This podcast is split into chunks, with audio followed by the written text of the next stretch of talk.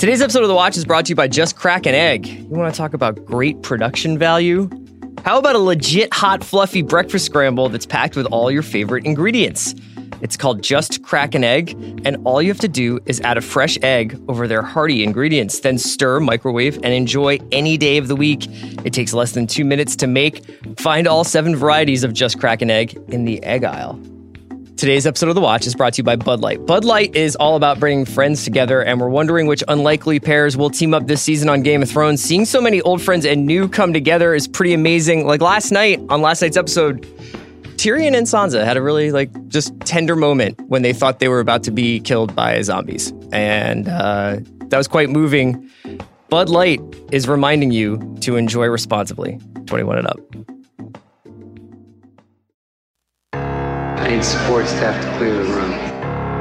Stand up and walk now. Hello and welcome to The Watch. My name is Chris Ryan. I am an editor at TheRinger.com, and joining me in the studio, he's still alive.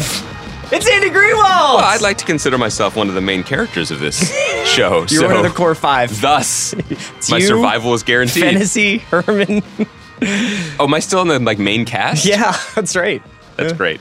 Andy, what's up, man? It's Monday. We are here, uh, as we will be for uh, the entire Game of Thrones season on Mondays, talking exclusively about last night's episode of Game of Thrones. So while we want to get to Barry, we're going to get to Avengers on Thursday when you see it. I haven't seen it yet, guys. Yeah. I'm going to see it this week, and we're going to do a special Thursday. Pod, yeah, don't call Does- the special 1 800 number that we have next to our computers here and spoil Avengers for Andy. Has it not been spoiled for you yet? It has not. That's good. I was going to make a couple of references on last night's Talk the Thrones to it, where I was going to spoil it, But but I didn't. I, that's good that you Yeah. did that. Does Kaya know we want to do an early podcast Thursday? Has she, does. adjusted her She's psyched. traffic schedule? Kaya saw a uh, stray chihuahua on the road today, which she- is sort of like uh, that Don Henley song "Boys of Summer." Did she stop and pick it up? And No, she just seemed disturbed by it. She also saw a dog with sunglasses. I'm just filling in for Kaya Has here. she seen a deadhead sticker on a Cadillac recently? wow, this is guys. We have content to get to. yeah, last night, Chris, Mhm. was season eight, episode three, The Long Night, Yep. Game of Thrones. This was the one. it was a long night. This was the one everyone was waiting for. And it, uh, you know, according to these parts, did not disappoint. It was an hour and a half of dimly lit carnage. Mhm. And I found it thoroughly engaging. I found it often exhilarating. I found it deeply entertaining. And I find it shocking that this episode is in some ways uh, divisive. Mhm. So, what's our best way in here? well, Because I want to talk about it all. I, I want don't to talk want about the episode. I want to immediately jump about into the straw man. So let's do No. the episode first, Yeah. because I think that we should talk a little bit about why we liked the episode, and then we can sort of uh, we can address some like of the critiques of the episode if you if you'd like to. yeah, because I think there are techniques. Uh, there are techniques. There are uh, critiques on a technical level. Um, Mhm. There are It's too dark. That was that was people's critique. Yes. Yeah. Now I I just took it as an encouragement to invest in the latest 16K technology, and I found it to be a deep indictment Did you make that case to your wife? of my television set. No, I think I told everyone on the podcast that I mentioned to her the other week that I thought maybe our TV was a tad small by current standards. Didn't go well. she told me if I could find another room where I could put a large TV, I was welcome to do it. And if you could find another room, like, Like a the- secret library In the crypts of Winterfell like, below my in home. the Clue House. So didn't go great. Yeah. But let's talk about what we liked about this episode Sure. first and foremost. I thought this episode was a marvel. I thought it was incredible. I do not know how they do what they do. Mhm. And I am saying that wearing the jaunty cap I've put on since I started trying to make television, and I'm wearing it, I'm saying it wearing the the drab press club cap with a little card in the bill that I used to wear when I was purely a critic. From start to finish, in terms of in terms of production, in terms of direction, in terms of choreography and visual imagination, which is important considering it was a relatively uh, dialogue light episode. Right? Yeah, a lot of we have the closed captioning on when we watch for for Talk the Thrones in case there's any mythological nuggets we need to get you, you written gotta down mine there. out. Yeah. And uh, it was really just wind whistling, hmm come on, retreat. Yeah. You know, like a lot of the chestnuts you hear during battle. Man the walls. Yeah. Archers. Um, and I'm mostly judging it on a curve of mouth dropped emoji Mhm. in terms of what they accomplished. And particular shouts to Miguel Sapochnik. It's one thing to pull off the battles that he's pulled off on the show in the past. It's another thing to come back knowing they've written something that's double what you did before, and everyone's expecting you to be able to pull it off. Yeah. And I think that I think that he did. I, Let's talk a little bit about it. So Sapochnik is known for doing these sort of huge action heavy episodes for the for the show. He did Hard Home and he did Battle of the Bastards. Both of those battles are shot during the daytime. Yeah. And features some obviously iconic imagery. Naturally during the day, you're going to be able to orient yourself a little bit better in space. So while I th- I found Hard Home like thrilling, I don't necessarily I didn't always know what side of like the gate I was on in Mhm. Hard Home when they were showing like the the whites attacking the gate and Mhm. then there's some people beyond the gate but then there are some people on the other side and then there's the water. But for the most part, I understood Hard Home. I thought it had those incredible moments of Jon catching eyes with the Night King. All that shooting in the dark is a completely different beast. They obviously chose to shoot in the dark because they would be able to do different things VFX wise Mhm. with night than they would if they had shot this during the day. I imagine, right? Also, he ain't the day king. he ain't the day king. He You know what I mean? He he ain't. he, he- honestly, What if he back and he the day king? wow. This, I mean, why not? There's Okay. three episodes left. and we have Charlie Day, right? night day king. It's brother of the night king. they were trying they were trying something different. They were trying something, by the way, even more difficult because I cannot imagine was this a month of night shoots? I mean, that's that's hell. Mhm. Marshaling this many people, shooting from what I imagine was sundown to sun up for weeks at a time. It's outrageous. It's outrageous. Um, I also felt, and it's interesting to compare it to Hard Home. Hard Home was such a unique set piece because it was on the bad guys on the White Walkers' turf, more or less, right? The, the, it, they matched the terrain. Sure. This was kind of a intentional mashup of all the styles of battles we've seen before.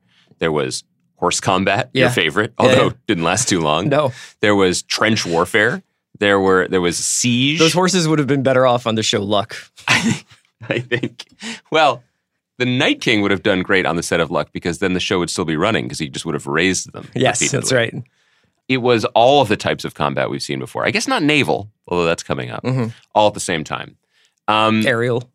was, oh, there was oh, right. We hadn't really ever seen that before. Right. Some might argue we still haven't seen it because it Sure. was it was quite dark. anyway, I mean, just back to Sapochnik, I just thought the openings. I thought he basically set it up. This felt way more like a movie than an episode of television. Yeah. It felt like even the beats where they were Mhm. the, the sort of crescendo and the coda to the extent that there was one briefly. It felt a little bit more like a feature than it did an episode of television.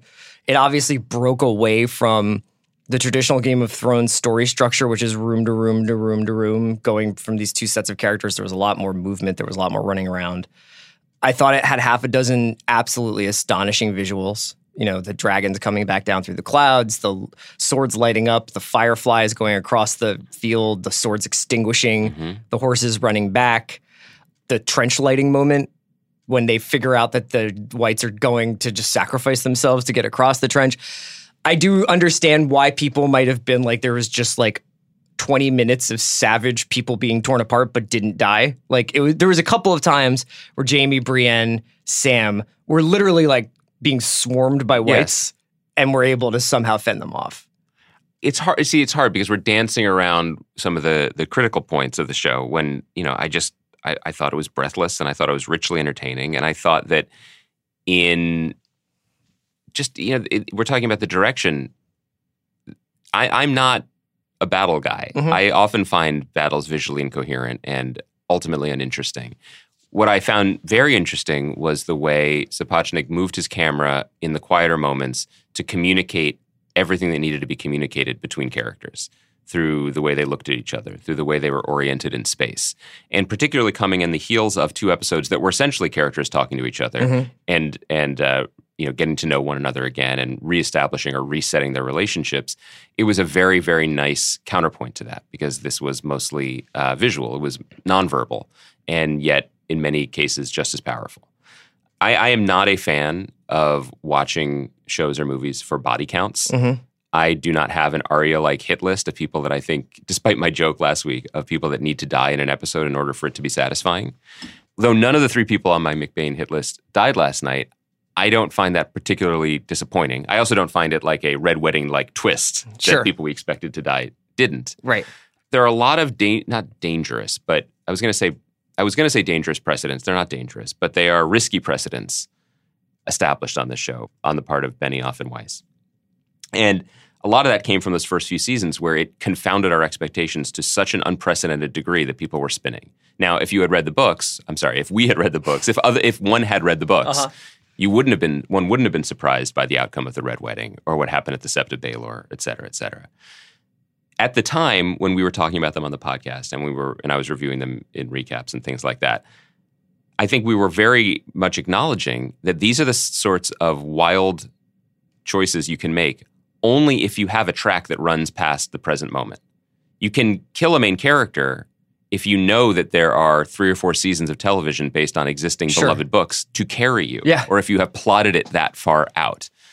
The ability to do radical ripping up of the plan or of the map or of what you expected to see, uh, the opportunity to continue to do that after something like the Red Wedding or after you run out of books is extremely limited, right?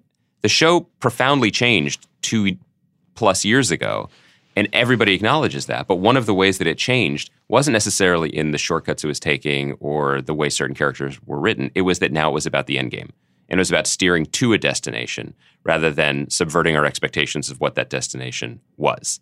What I'm trying to say at great length is that when you're this far towards a destination, and when there's a destination coming at this point, Mhm.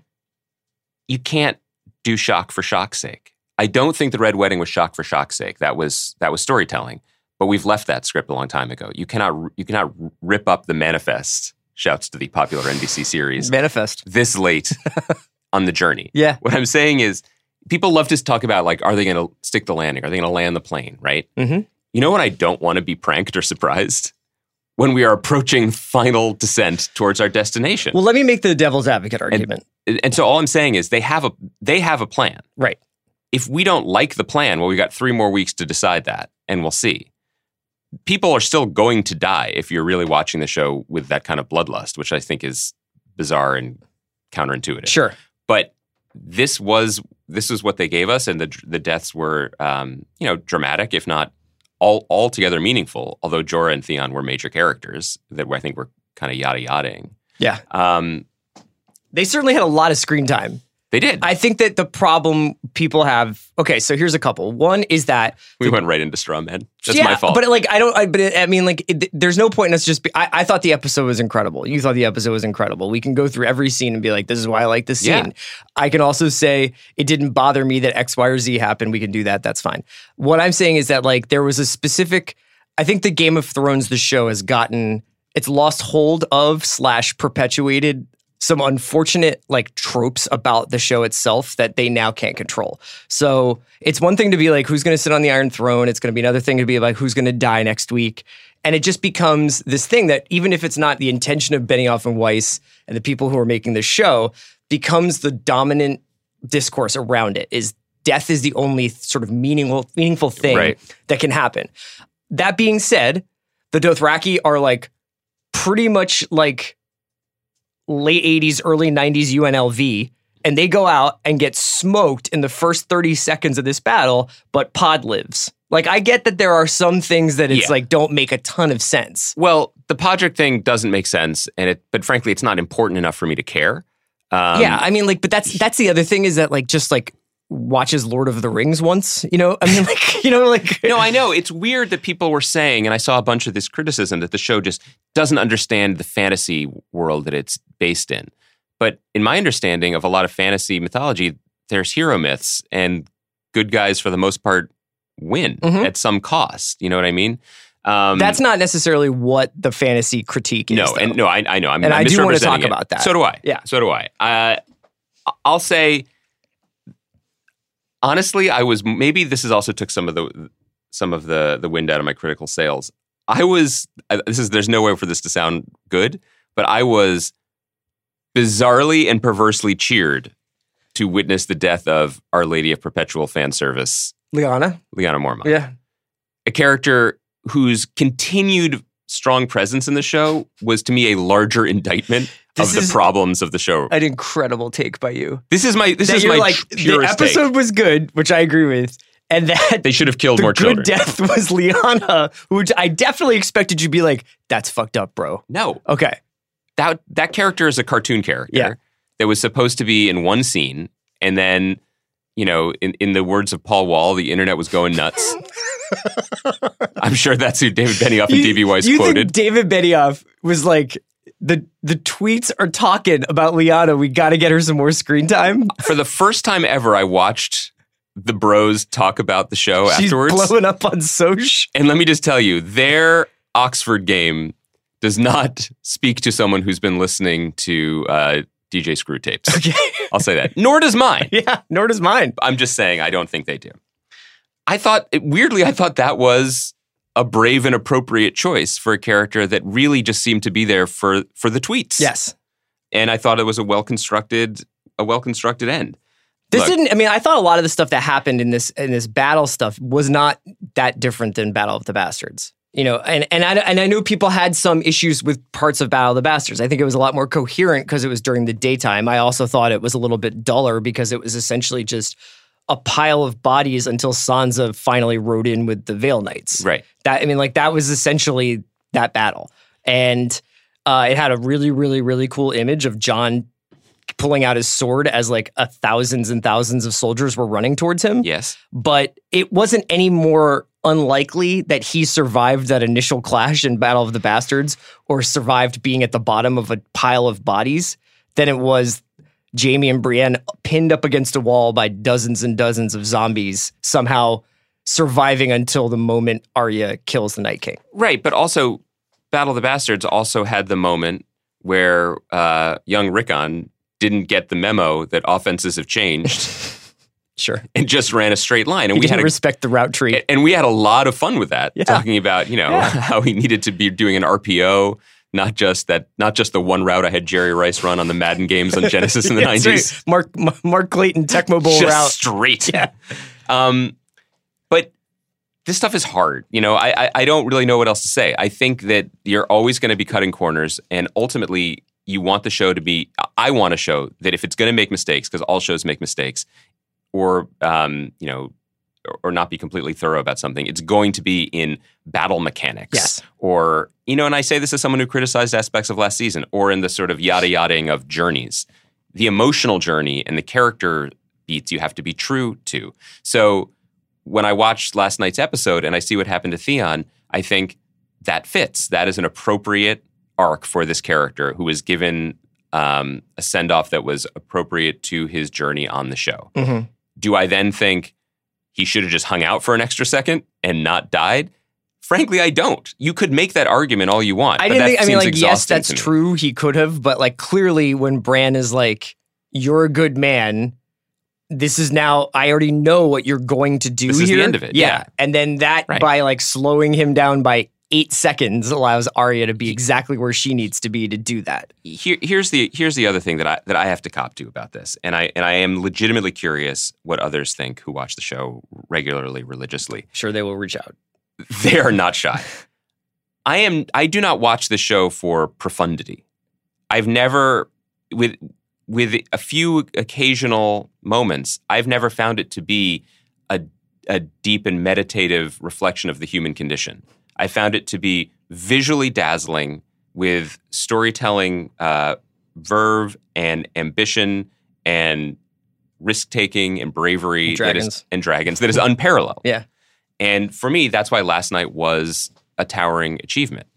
I think that it also was a smart reflection of the facts on the ground. The Mhm. facts on the ground were quite deadly last night. But I think the facts on the ground in general for uh, a show like this, where it was going, is you can only go so far with a mute supervillain. People arguing that they wanted more Night King. Why? I want to talk about him as a as a character. Let's take a quick break to hear from our sponsors, and then we'll come back and we'll talk about. I want to talk about the Night King problem. Today's episode of The Watch is brought to you by Oreo Cookies. The most epic cookies of all time are here. Cookies are coming. Brace yourselves. Oreo Game of Thrones limited edition packs are in stores now while supplies last. Where does your fealty lie? To whom are you bending the knee? I personally, I dropped the knee for the Lannisters. First of all, the cookies look great. And second of all, they were smart enough not to go north. So good for them. Go to Oreo.com and pledge your fealty to the house or Night King of your choice and tune into Game of Thrones on Sundays on HBO. Today's episode of The Watch is brought to you by Away. Away offers high quality luggage at a much lower price by cutting out the middleman and selling directly to you. Choose from over nine colors and four sizes the carry on, the bigger carry on, both of which are compliant with all major U.S. airlines, the medium or the large. All suitcases are made with premium German polycarbonate, which is a lightweight and unrivaled material in strength and impact resistance. And the 360 degree spinner wheels guarantee a smooth ride. Best of all, both sizes of the carry on are able to charge anything that's powered by a USB cord. And thanks to their lifetime warranty, if anything breaks, Away will fix it or replace it. Try it for 100 days, and if at any point you do decide it's not for you, return it for a full refund. No questions asked. I personally have a brick colored carry on that I cannot wait to take on a U.S. airline when Game of Thrones and the NBA playoffs are over and I disappear from this world. So when I do, my brick away carry on will be will be my satchel. It charges my cell phone. The material is sleek. It's extra durable. The interior design helps me keep my items neat and organized. It's all I ask for from my luggage. For $20 off a suitcase, visit awaytravel.com slash watch and use promo code watch during checkout. That's awaytravel.com slash watch and use promo code watch for $20 off a suitcase. All right, we're back. Let's talk about a bunch of the characters and what happened to them last night. Maybe that's the best way to discuss this. And the one that I want to start with is the Night King, because I think he is this enigmatic cipher. And like whatever you kind of think about Game of Thrones, you're going to put on what happened to him last night. It was a really distinctive turn. I think it was a very like difficult turn this show made a few seasons ago, where they made the threat of the Night King the the larger threat than the people who were c- cutting each other's throats at weddings. Right. And you could be a person who's just like, I wanted an existential empire, Sauron level bad to focus on because it wasn't a really, for me, I was, ne- I never cared about who sat on the Iron Throne. Fair enough. Then you can be like, I actually always preferred all the backroom dealing. I never really gave a shit about zombies, nor did I understand the mechanics of like what they wanted. I think both of those parties probably left last night. If you if you were really strong on either one of those sides, I think you probably left last night a little bit disappointed. Mm-hmm. That being said, I didn't really walk out of last night being like, I don't know what the Night King's motivation is. Like, I felt like the Night King's motivation for doing what he was doing was spelled out pretty clearly. Now, did he get a rich mytho like backstory other than the f- few flashbacks we saw of his creation? Not really. Often those characters don't really like. I don't. I, you don't often get like a huge explanation as to why. Bad guys want to be bad. They want to take over the world. Yeah, ultimately. For you, was that a satisfying conclusion of what was a multi season arc that really ends pretty abruptly? Yeah. And two, what do you think it says about like the larger decision of like how much of an investment they made in a character and in a threat to to just sort of like brush the chessboard off? Well, look, if it was a MacGuffin, as some people were saying it was, it was a MacGuffin to bring the disparate two dozen characters of the show together in one place. So it worked. Mhm. I think as a uniting concept, it worked. If I'm going to peek ahead, and, and, so and he's the he's the Infinity Gauntlet. basically, Yeah. if I'm going to peek ahead and and think about some of the lines from last week's episode about what we do after, and Daenerys's creepy smile that she gave to Sansa that then took over the internet, I would say that the show is trying to say something potentially sneakily profound, which is to say that you can't beat a made up enemy like death. That's not the point. I think someone last night said we can't. You can't beat death. You could maybe That's what Clegane, like the Hound said. That. Right. He was like, The "It's death. it. You can't beat death." um, And that's when that's when Beric's like, "She can," or "She is." You But know? all of these outrageous um, sacrifices and behaviors and triumphs, all of it in the name of something that felt larger than life, that Mhm. was truly existential. And then now what? And I'm pretty curious about a show that gave that's giving us three plus hours of now what. Um, point two to your question is I'm not sure if it's done. There are many people who think that Bran becomes the Night King somehow, and that there's some sort of time loop stuff. Now, I, I don't get the strong vibe that that's what the show is doing, but The moment for that to happen was last night. probably. Yeah. My third point is back to this idea of having a mute supervillain. The Night King kind of sucks. He's boring. We don't want to spend time with him. Cersei is fascinating and loathsome and compelling and interesting. And she talks Mhm. and she has a history with these characters. I'm glad that the show rightly decided that she was the big bad or the final boss or whatever you want to put it, however you want to put it. Not only does the Night King kind of suck, Bran kind of sucks. I get that that is hearsay if you have read the books and all the accompanying literature and the mythology and everything. But the books of mythology and the books period are the place for those stories. That is the best way to be delivered those stories. You could spend a season on it. You could tell me that he's no longer Bran, that he's a three-eyed raven. You could have a character literally turn to the camera and say, "All this is because he wants to kill Bran because Bran is living memory, and without memory, we're all dead." Fine. Mm-hmm. I'm still not that interested in. Frankly, it, it's kind of empty to me. And I think that this idea that some people seem cheat, feel cheated because they were taught, Jon kept saying, oh, there's only one war left and it's the great war against death. Well, that's life. Mhm. That's a metaphor, homies. That's what life is. I, I, I can't believe anyone would want more than 90 minutes of that. What was it? Were they going to? I mean, we even suggested this last week. Were they going to fall back to the Iron Islands and then re engage the forces of death at a later date?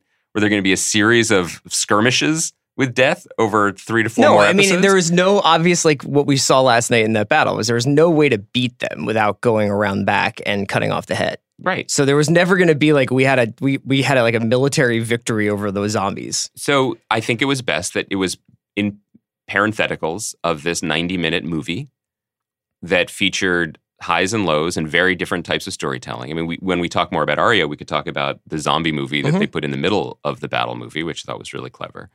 I wouldn't be so quick to say that it meant nothing, solely because television shows are about journeys, not destinations. And everything except maybe the Dirty Dozen mission was kind of worth it to get here. Mhm. And whether I think that they're the master storytellers that some do or not, I, I'm not even weighing in on it when I say that there are more sh- uh, cards left to play. Yeah, I def- definitely think that the next episode could be could have a huge twist where, where, where Bran and the magic fantasy element of the Night King and their transference between one another could come into play, or not.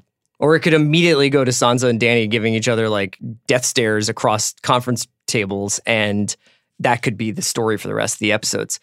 Um, I think it's complicated, man. I think that there you because what also happens, and this happened a little bit with Lost, and this happened a little bit with Breaking Bad, and this happened a little bit with The Sopranos. I mean, signi- well, with Lost, I'm getting incredibly like heavy Lost vibes off of the you know the discourse around Game of Thrones. Now, I agree that lots of people like I understand why people didn't like the end of Lost totally, but I think that in some ways this is a story that probably should have the Game of Thrones story should have been told for like 10 seasons or Mhm. 11 seasons if you wanted it to have that perfect balance of the every moment seems earned and built up and explained and properly motivated and and everything is co- coherent and, and clear but that's just not what's happening so i'm kind of enjoying it for what it is i guess uh the night king stuff is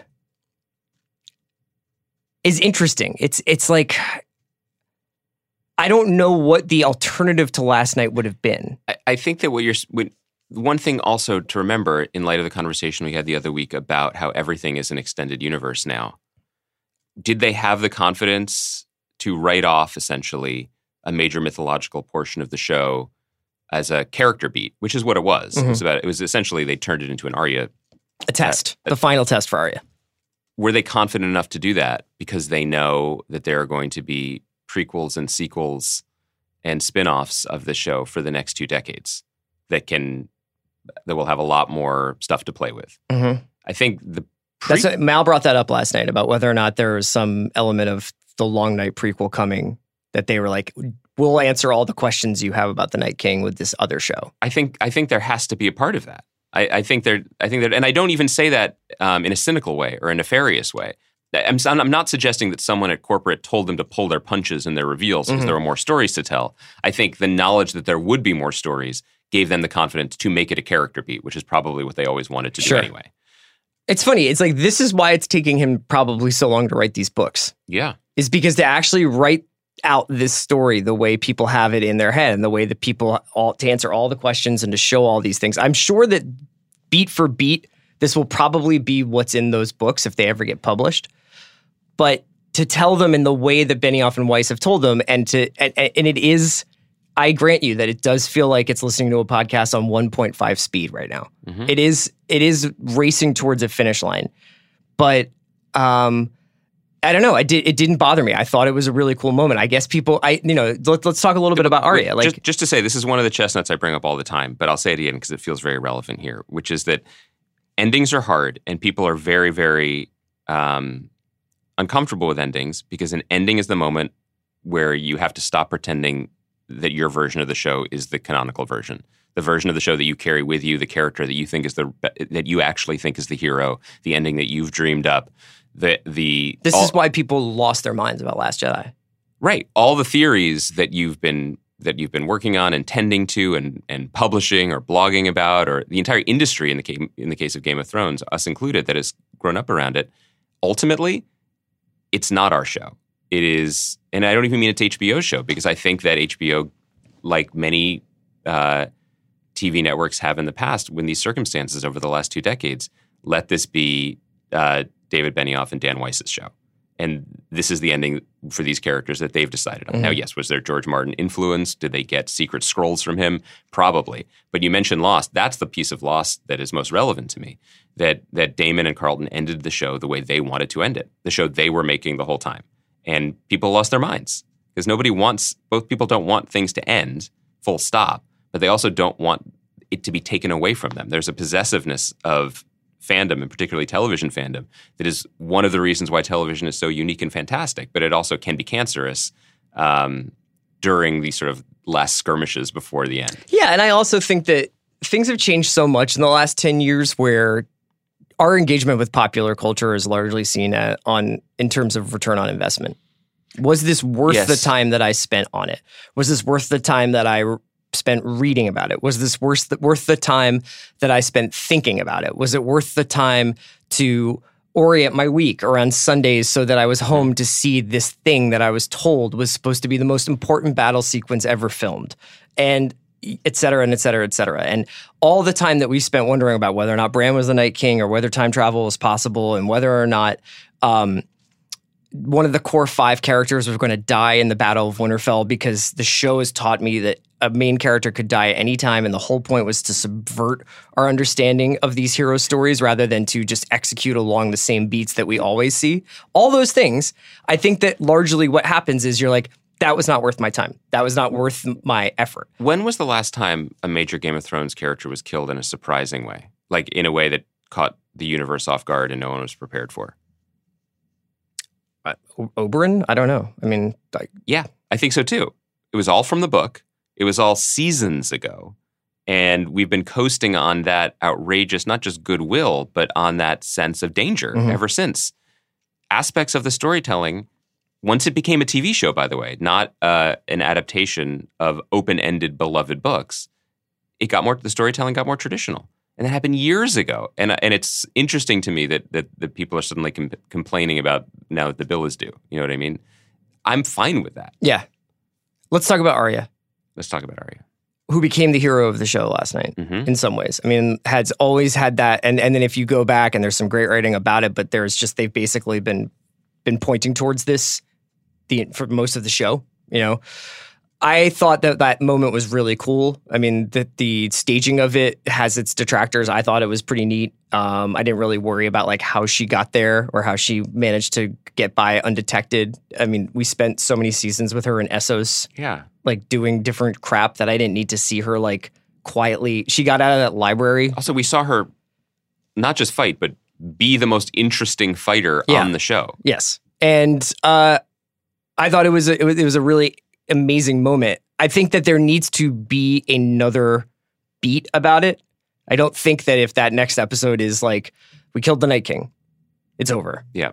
That's that that's going to be a little bit abrupt, but what this means for her, what this means Mal brought this up last night. What's this what this means for all the messianic prophecies in this in the mm-hmm. story and like for the assumptions about who should be the king or queen of the seven kingdoms, but also who is the prince or princess who was promised is all really, really fascinating to me now. Yeah, I mean, look, That's your payoff, though. Stark- Arya is the pay, the return on investment. Stark's got to protect Starks.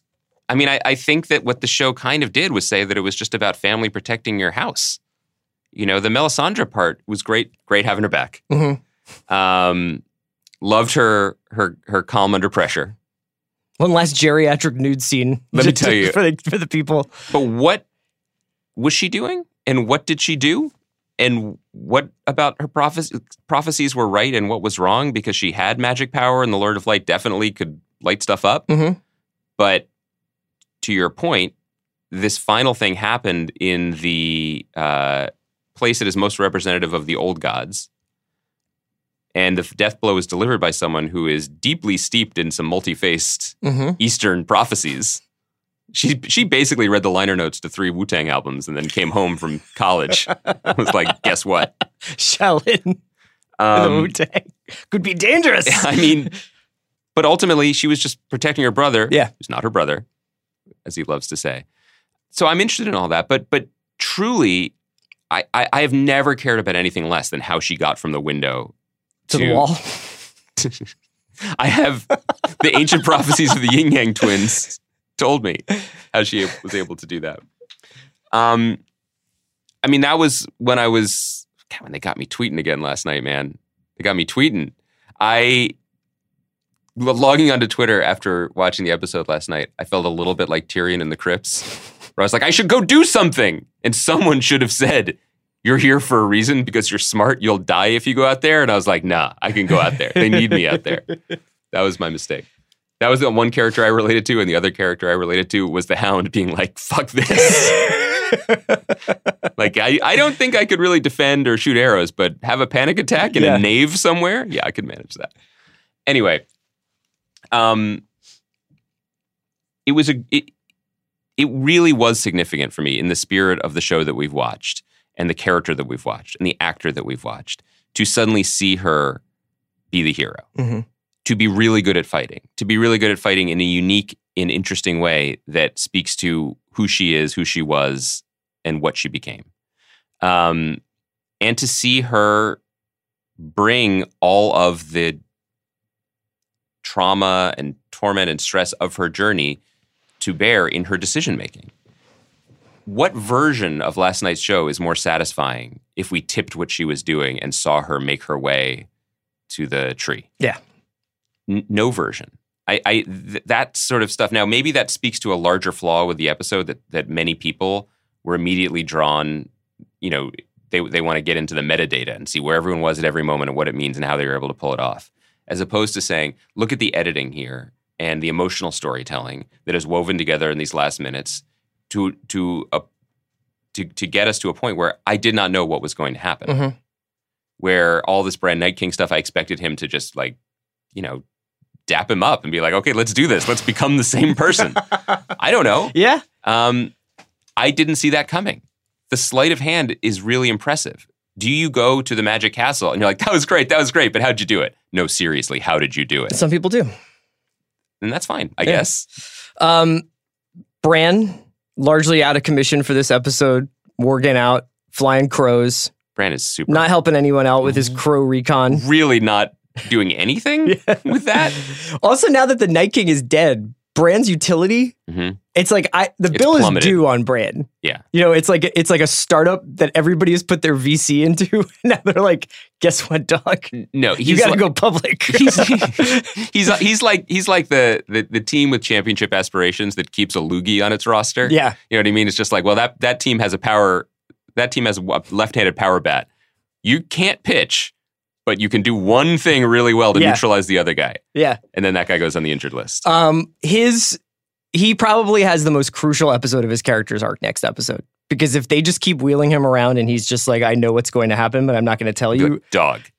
it's going to be. Let's be talk. That actually is going to be like what what is happening, guys. because and this is where the rubber really meets the road for the fantasy storyline for me because in the beginning i think the show brought on a lot of skeptics Mhm. and even the hbo brass because they were saying it's set in this world but it's not that thing Mhm. this isn't tolkien this is uh, deadwood right we were saying this last week this Sure. is the wire this is all these other prestige dramas that are about life or how to live life or- Power. and Yeah. power and all these other dynamics.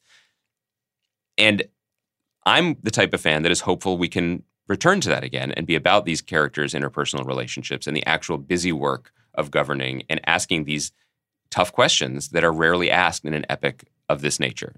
What now? What what are we supposed to do? Yeah. and having this sort of vestigial tail of uh, the Fellowship of the Ring hanging around, Worgen, Yeah. who's just like, yeah, you can do this thing, but it's already been done.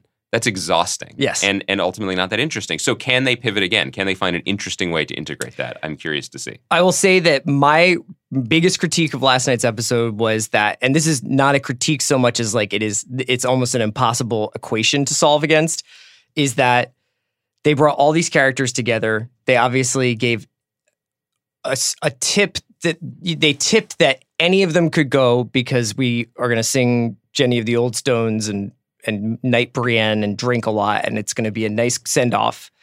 Was Jenny of the Old Stones on an early Belle and Sebastian EP, or was that later, the Trevor Horn album? It's on uh, Tigermilk. Yeah, it Yeah. is. uh, they they then basically only had enough room to give half of the characters something to do during the fight. Other than not die. yeah, like Clegane had a plot, Arya had a plot. To some extent, even Tyrion and Sansa had a plot because they were able to talk with one another in a coherent way. Jon and Dany had a plot in so much as they were flying up in the air and getting caught in a blizzard. Um, really can't wait for my next cross country flight winter. and then you got characters who are incredibly interesting, like Brienne and Jaime, who are essentially just background. And that was the, one of the things I was just like, at the end of the day, Jaime didn't have to be there. Right. Like Jaime's purpose was filled when he knighted Brienne, and more so when he just told him, by the way, Cersei's not coming. Well, and that he did this with them and has now experienced Sure. this side of the world and now and is not. now yes, bound to right. his companions in this world. Right. I thought that that was a fair critique. That it's just like you've got these main characters who are essentially spending the entire time somehow overcoming impossible odds to stay alive until the moment Arya is able to make everything all right. I mean, the the the bummer can be when characters who were compelling, interesting, entertaining in their own right, secondary, tertiary characters, their deaths are purely in the service of more important characters. Um, Dolorous Edd, by the way, should have been number one on any ranking just when they spent Yeah. time on him being there Yeah. because he survived for such a long time. But as soon as he helps up or reaches to help up Sam, you know he's going to get that that surprised look men only get when a spear enters in the back of their skull. Yeah, But- is a really distinctive look. It is, but similarly, I'll give you that look one day. you've given that look when I told you I wasn't coming on Thursday's show at the last minute. you have felt the sh- what? I've seen it in your eyes. Um, I mean, look, that this is also the limits of a TV show versus the book. Like, I always really liked the character of Beric Dondarrion. He looked cool. He had a flaming sword. Great actor. Uh, interesting point of view coming into the action. But deeply a supporting character because we're never really going to tell his story or what Mhm. it means or that he only has one life left. So he gives his one life left in support of keeping Arya alive. Mhm. A character And that was the purpose he was supposed to serve, according to Melisandre. right. Okay, Okay. then that then that was it. Let's wrap up this way. What's a satisfying way for next week to begin for you? uh, Grey Worm blows up. just, just spontaneously. 62 minute tracking shot of Grey Worm getting on a boat and leaving. Yeah, no, just, just Grey Worm luxuriating in an open field Yeah. where no one has a crossbow bolt aimed at him. Um, Where do you want this to go? I, I- do want to just take a moment and say before we get to that because we, we the one thing we didn't talk about was Daenerys is real reckless with her dragons. I know. Just because you have three like you shouldn't go to, to a casino with It's like her. pull up, Maverick, pull up. That's what I'm saying. Yeah. Like we've talked about this before many times in person, yeah. occasionally on the podcast. I don't understand gambling. I don't understand the desire to do it. If I won five dollars, I would be like, "That's fantastic. Good night and good luck." Daenerys is sitting down at the blackjack table, being like, "I love craps." yes, yes. AKA, how do you play craps? Hit But- me. I just feel like there are probably better ways to utilize what we all thought was the nuclear code. She's quite literally a hothead. Yeah. that, so that gives me some gives me pause. Yes. Sure. Um, that said, I think that Jon's journey from rookie to quite literally Maverick in Top Gun Uh, on a dragon that he is flying without speaking any of the dragon language, that he's flying just by holding on really tight. It's pretty impressive. So, but to catch up, because again, I had the wrong TV for this episode. I got the message. What dragon survived? Hers? uh, they both both hers and Jon survived. Where's Jon's? He's chilling. He crash landed. He's just he's just relaxing He's with just some. he's he's like Embiid. he's icing his knees. He's just oh, I get it. So he's load management. it's going to be a game time decision. Wink, wink, wink. Did you see he has gastrointestinitis today? Ooh, Embiid? Yeah. I've never related to anyone more. Um, Okay, so that, I, I am very fascinated by the fact that will they take everything that happens and basically like stick to it because Arya is supposed to be reckoned with now. Now Sansa still on the verge of zombie death was still throwing shade at Daenerys. yeah, she hates her. Jon, his whole platform is gone. His whole thing was like the Night King. I looked into his eyes. This is the real threat. Existential death. We can worry about some other stuff later. And P.S. My name is Aegon Targaryen. By the way, yeah, I'm your nephew. And then Dany in the trailer looks like she's doing quite well. That everybody's toasting her. That everybody's just like, thanks for doing that. You got it. And when, sorry, what'd she do? Let me just just She revisit. did kill like 10,000 whites with her dragon. I just feel like she could have done ten thousand more. Okay. I've got notes. See, you're just like everybody else. No, you got your no. critiques. Uh, what what what's satisfying about next week? I mean, I am very curious what this show is now. Mhm.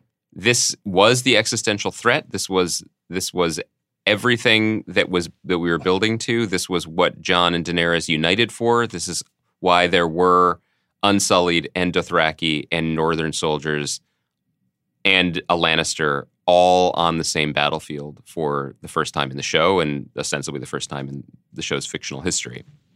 So, with that out of the way, what have we got? And one concern I have is the show is now quite top heavy mhm. in that it's Cersei and Euron Greyjoy who no one cares about. I care about Cersei. Yeah, but Euron Greyjoy no one cares about. I'm sorry. Every, yeah, Cersei is enough to care about quite a bit. Yeah. But Cersei, the Mountain, Qyburn, and Euron Greyjoy, and I guess just Bronn as wild card is not exactly a stacked deck against every other oh my character god! If surviving. Bronn kills Jaime, like in the next episode, where he's like, "I'm here. I got paid in gold by your sister. You're dead." I, that th- everybody will get their death. That they they were like, "It's a ruthless show." that would be quite That is what. I, I like. Uh, But this is also the people I think who are complaining most about the deaths are probably also the people who care a lot about prophecy in the show. Mhm. And so you knew going into this that Jaime wasn't going to die. It was weird that people thought he would. It was you know you knew that like Jaime or, or that the Hound, the Hound is going to fight his brother. but the argument against that is that like Jon Snow was the wolf of the North, the king of the North, and that he was like the one who was figuring it all out, and that he got his throat slit for love. you mean Robb? Did I say Jon? Yeah, Robb. Oh yeah. Look, yes, but Robb didn't have a prophecy, did he? He had there was expectation. I don't think the we were of as aware of prophecy at that point in the show, right? Like if you were just watching the show, I don't know that Prince who was promised was. I mean, it was Stannis. You know what I mean? Like that was like a fringe kind of like f- idea. right. I think And now the only people who are mad are the diehard Stannises. Right. Stannis is Stans. Stanai. Yeah. I'm really I'm really curious. I think that this was I, I- stand by what I predicted last week, which which is that this was an unprecedented episode. I think it was a, a marvel of execution and and of production and of visual storytelling. I loved watching it. I thought it was thrilling. I thought it was fun. And now I'm really curious. Mhm. I'm really curious what now now that we've cleared the debris, we've de-iced the plane. We're going to stick with this metaphor. I'm very curious where they are landing it. What is the show that most interests and motivates them? Is it a show about that we that some of us hoped from the beginning? Is it a show about power dynamics and the impossibility or of compromise and change over Mhm. long periods of time, especially in such an entrenched and deep, dark, and violent world? Or is it the plane that I think some people, and I mean this charitably and honestly, some people uh, fear and accuse the show of being, which is essentially at this point unworthy heirs doing kind of fan service to characters that they love from the outside Sure. that they don't have as adapters of the work that they don't necessarily have profound things to say about either the world fictional world or the real world what they are doing is trying to service the world and characters that they and now millions and millions and millions of others thanks to their efforts love Yeah. which is a very different kind of thing and a, and and should be judged on kind of a different scale of We'll see what we get. satisfaction. but I, I I might I just say again like what a pleasure it was to watch that show and to know that everyone else was watching it to, to, It's to- cool. It's to- cool to even to mi- have the debate because I think we're, we're arguing about really interesting stuff. So we'll be back on Thursday yeah for Avengers. yeah you committing to me? yeah yes I want to see this movie All right. I'm not going to stab you in the back I'll see you Thursday. you're looking at me like I'm not going to be there if I said I would meet you at the tree I'll be at the tree Which one of us is Theon? I have your mark on me now I'll see you Thursday. bye Francis